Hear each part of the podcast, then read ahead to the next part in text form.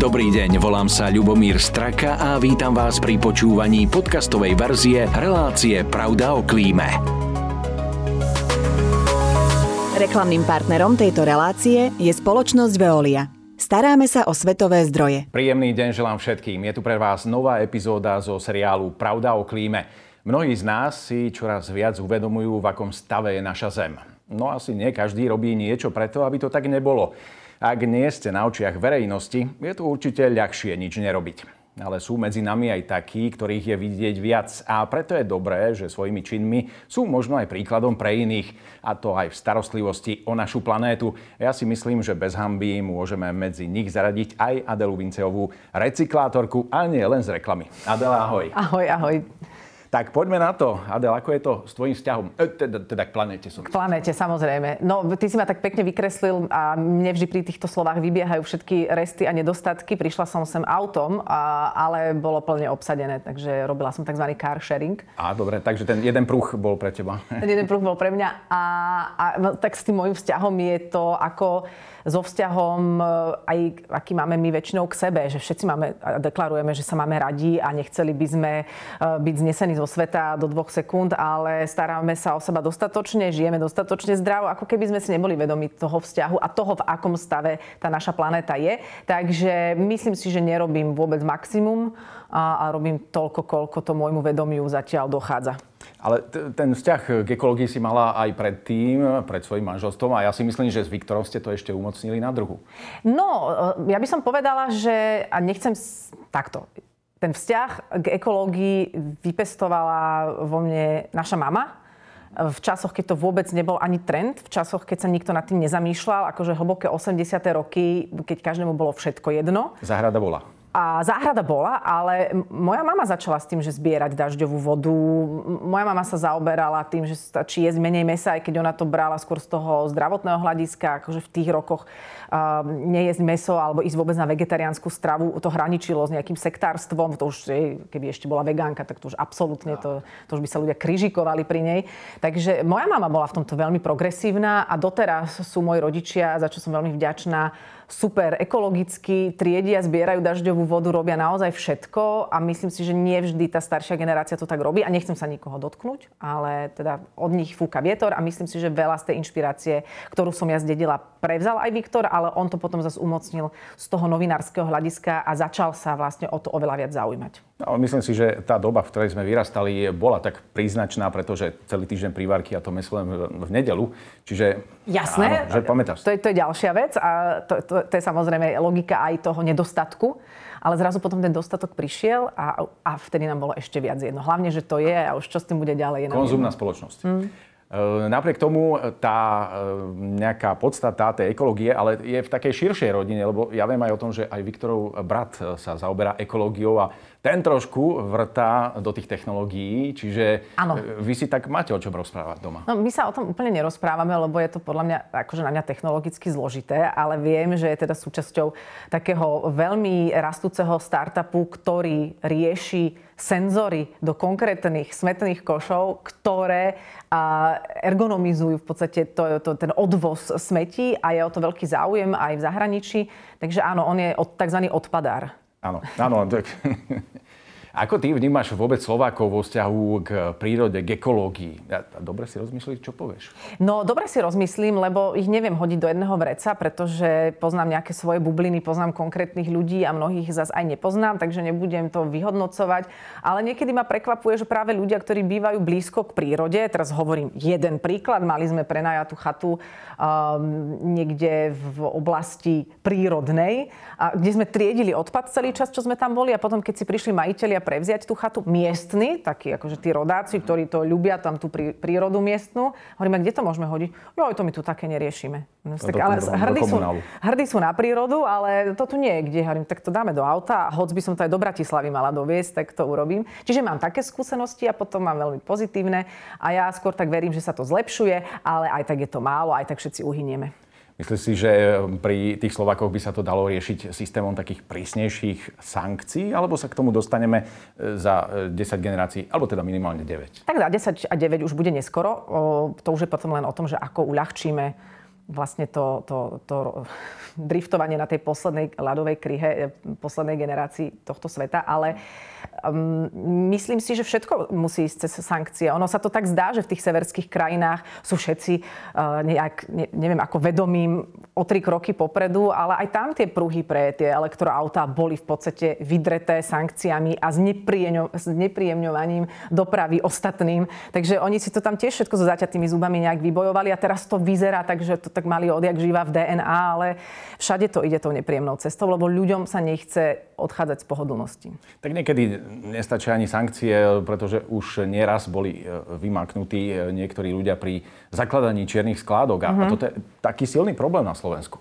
Je, je to určite silný problém a vôbec neviem, čo s tým a absolútne sa do, do toho alebo v tej téme nevyznám, aby som vedela na to nejak kompetentne odpovedať. Ale je to pre mňa nepochopiteľné. Inak sa opýtam, čo je tvoja srdcovka vo vzťahu k ekológii? Moja srdcovka? Ehm, neviem, pretože môj každodenný život je to jediné, čím môžem nejako ovplyvniť e, to, to čo robím. Takže mojou srdcovkou sa stáva tá moja každodennosť.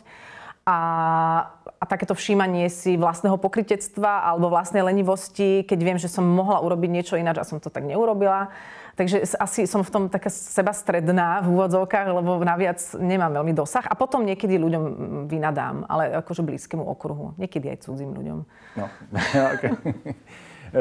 Ekologické je podľa mňa aj to, že ty, ak sa nemýlim, zatiaľ žiješ v byte. Áno. A nejaká usadlosť by portfóliu aj bola, ale e, teda čo preferuješ? Je to, je to byt alebo rodinný dom? Pretože hovorí sa aj o tom, že, že rodinné domy práve ekologické nie sú. No ja sa nad tým zamýšľam skôr z takého osobného hľadiska, že som vyrastala v rodinnom dome, viem, aký je to záber na nejakú starostlivosť a naši majú záhradu a myslím si, že keď oni majú tú záhradu a naozaj veľmi tak permakultúrne a vodo, vodozádržne sa o ňu starajú, tak som rada, že môžem byť súčasťou takéto záhrady, ale nejakú vlastnú nepotrebujem. Máme tro trojizbový byt s Viktorom, čo si myslím, že pre dvoch ľudí je aj tak ešte stále dosť a viac netreba, lebo je to vlastne len zaťažujúce. Ale spomenula som si, čo je vlastne moja, moja záľuba, alebo teda Tá moja srdcovka. srdcovka áno, prepač. Áno, áno. V, v podstate je to asi, asi ten konzum, čo si spomínal, že aj ľudia, takto viem, že je na Slovensku veľmi veľa ľudí a stále viac to asi tak bude, ktorí žijú v nejakej existenčnej hranici v rozmedzi, kde nemôžu si vyskakovať. Ale v mojej bubline je veľa ľudí, ktorí peniazy majú dosť a mňa hrozne irituje, že si furt kupujú nové veci. Mm, takže... Ale napríklad, že si pred Vianocami, keď sme mali nejakú poradu, si tam objednávali tenisky. Vyšiel nový typ tenisiek. A ja sa toho kolegu pýtam, ty nemáš tenisky? Mám, mám, mám, ale tak toto sú nové. Ja neviem, koľko máš tenisiek? 10 párov. Ja neviem, čo si, stonožka? Na čo ti to je? A že ako keby to ten konzum nás vlastne vedie k tomu, že kupujeme hocičo, hlavne, že to teraz niekde vyšlo, je mi jedno, kto to vyrobil, kde, za akých okolností, akú stopu to zanecháva. A to je taká moja srdcovka, že keď si niečo kúpim, tak naozaj to musí splňať nejaké parametre uh, šetrnosti. Tak 10 tenisek, to tak dokopy 1,5 metra, ale poznám e, garáže, kde je 10 vozidiel. A to už je trošku inak. To už, to, no to a nie, ideme, nie je to firemná flotila. To už ideme do, áno, do tých ďalších možností a levelov asi aj tých finančných možností. Ale ten, ten zbytočný konzum, to ma vlastne irituje. Aké bývanie je podľa teba ekologické? V súčasnosti sa objavili aj mnohé trendy takých malých mobilných domčekov. Mm-hmm. Veľmi príjemných na žitie, je tam dostatok plochy.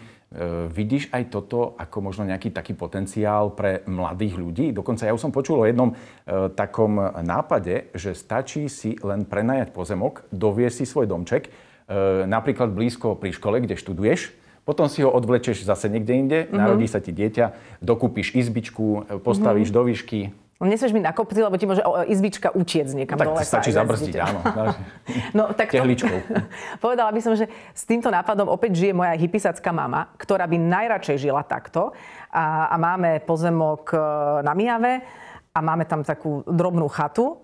Mm, a ona stále rozmýšľa nad tým, že tam ešte niečo priparkujeme, s tým sa dá presne, s tým sa dá posúvať a stačí ti málo, ale myslím si, že to všetko, všetko súvisí to, ako žijeme s tým našim vnútorným svetom. Že keď nie sme dostatočne šťastní, tak sa to snažíme vyvažovať nejakým konzumom a tými vecami, aby som si niečo kúpil alebo zažil, lebo bude mi lepšie. A potom sme s tými vecami zahádzaní a tie veci ako keby definujú naše vnútro. Či máme väčší bordel v sebe, tým väčší máme bordel v byte. Skúsi to všimnúť, keď niekomu prídeš a je tam strašne veľa vecí, väčšinou tí ľudia nie sú mentálne v pohode.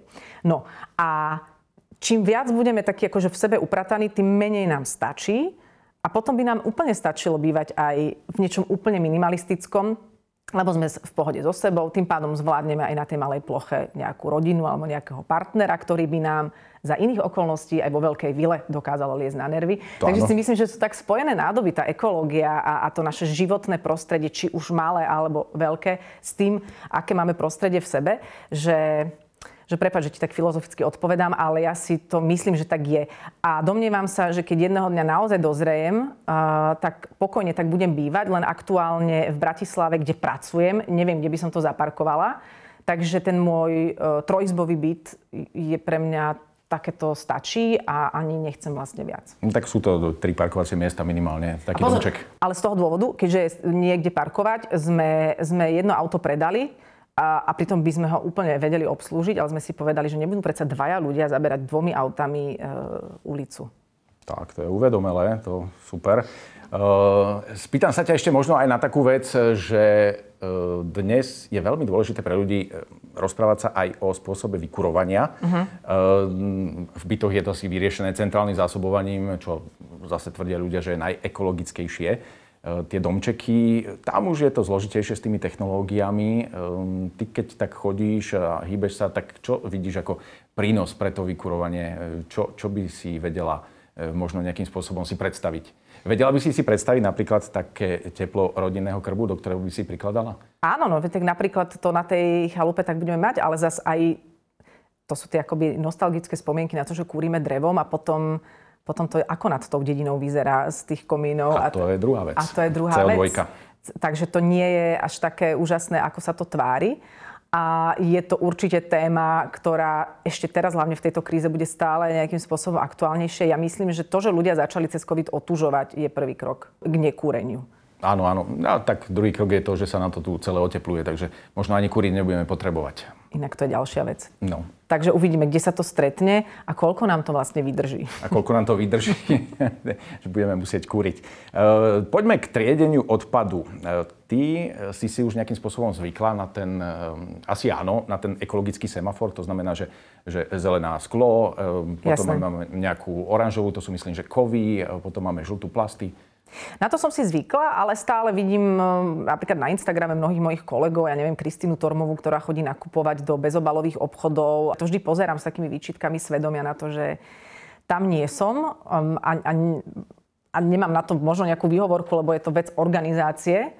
A, ale zase ja kupujem tak málo, keďže sa stravujem hlavne v reštauráciách, že si hovorím, že dobre, snažím sa aspoň tie obaly um, vyberať také, aby boli recyklovateľné a vlastne nakupujem bez obalov, koľkokrát aj v obalových obchodoch. Takže ty si ekologická, pretože nevaríš doma, netvoríš kuchynský odpad.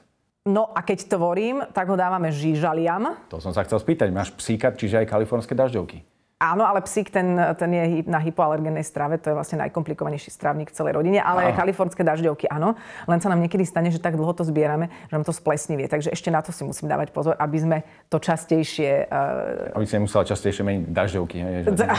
a to je ďalšia vec, áno. Ale zatiaľ nám žijú, takže to je... Áno, z tých plesných sa zauzlia a potom je to ťažšie. OK.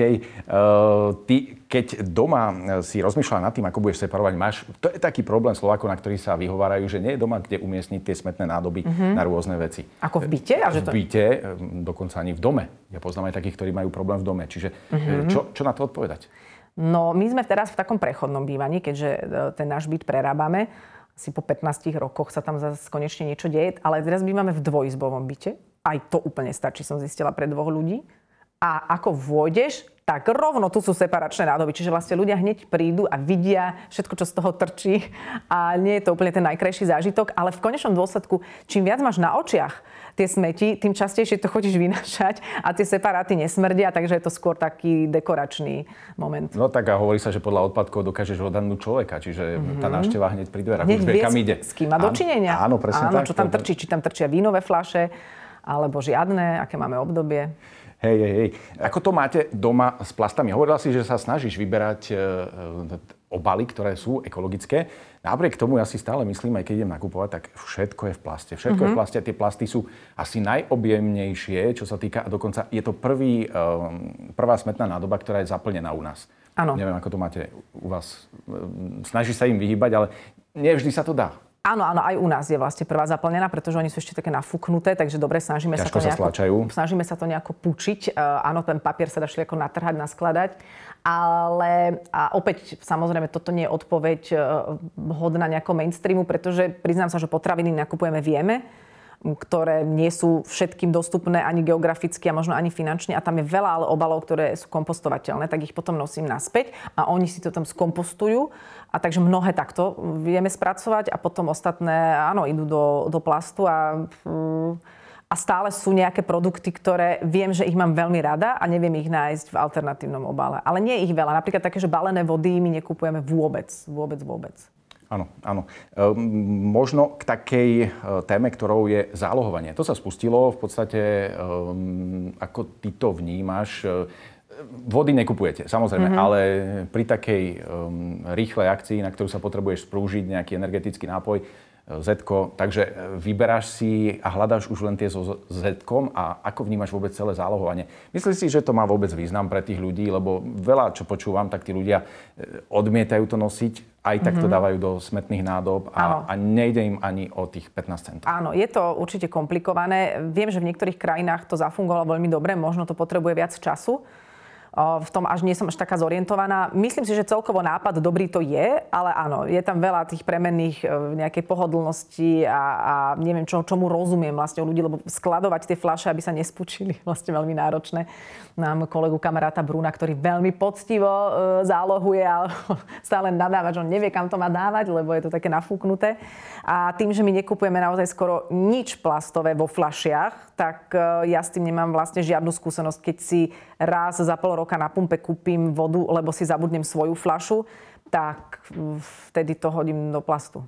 Áno, ale ako bola to aj výzva pre niektorých Slovákov, ktorí hneď vynašli to, že treba tlačiť e, nové obaly, ktoré pre tie flaše, ktoré ešte nie sú zetkové mm-hmm. a vracali. Áno, dá sa, dá sa samozrejme s tým všelijako vybabrať, ale ja to stále považujem za nápad dobrý a uvidíme, ako sa to časom, tak ako všetko, čo príde, ako nové nie je vždy prijaté, tak uvidíme, čo to časom spraví.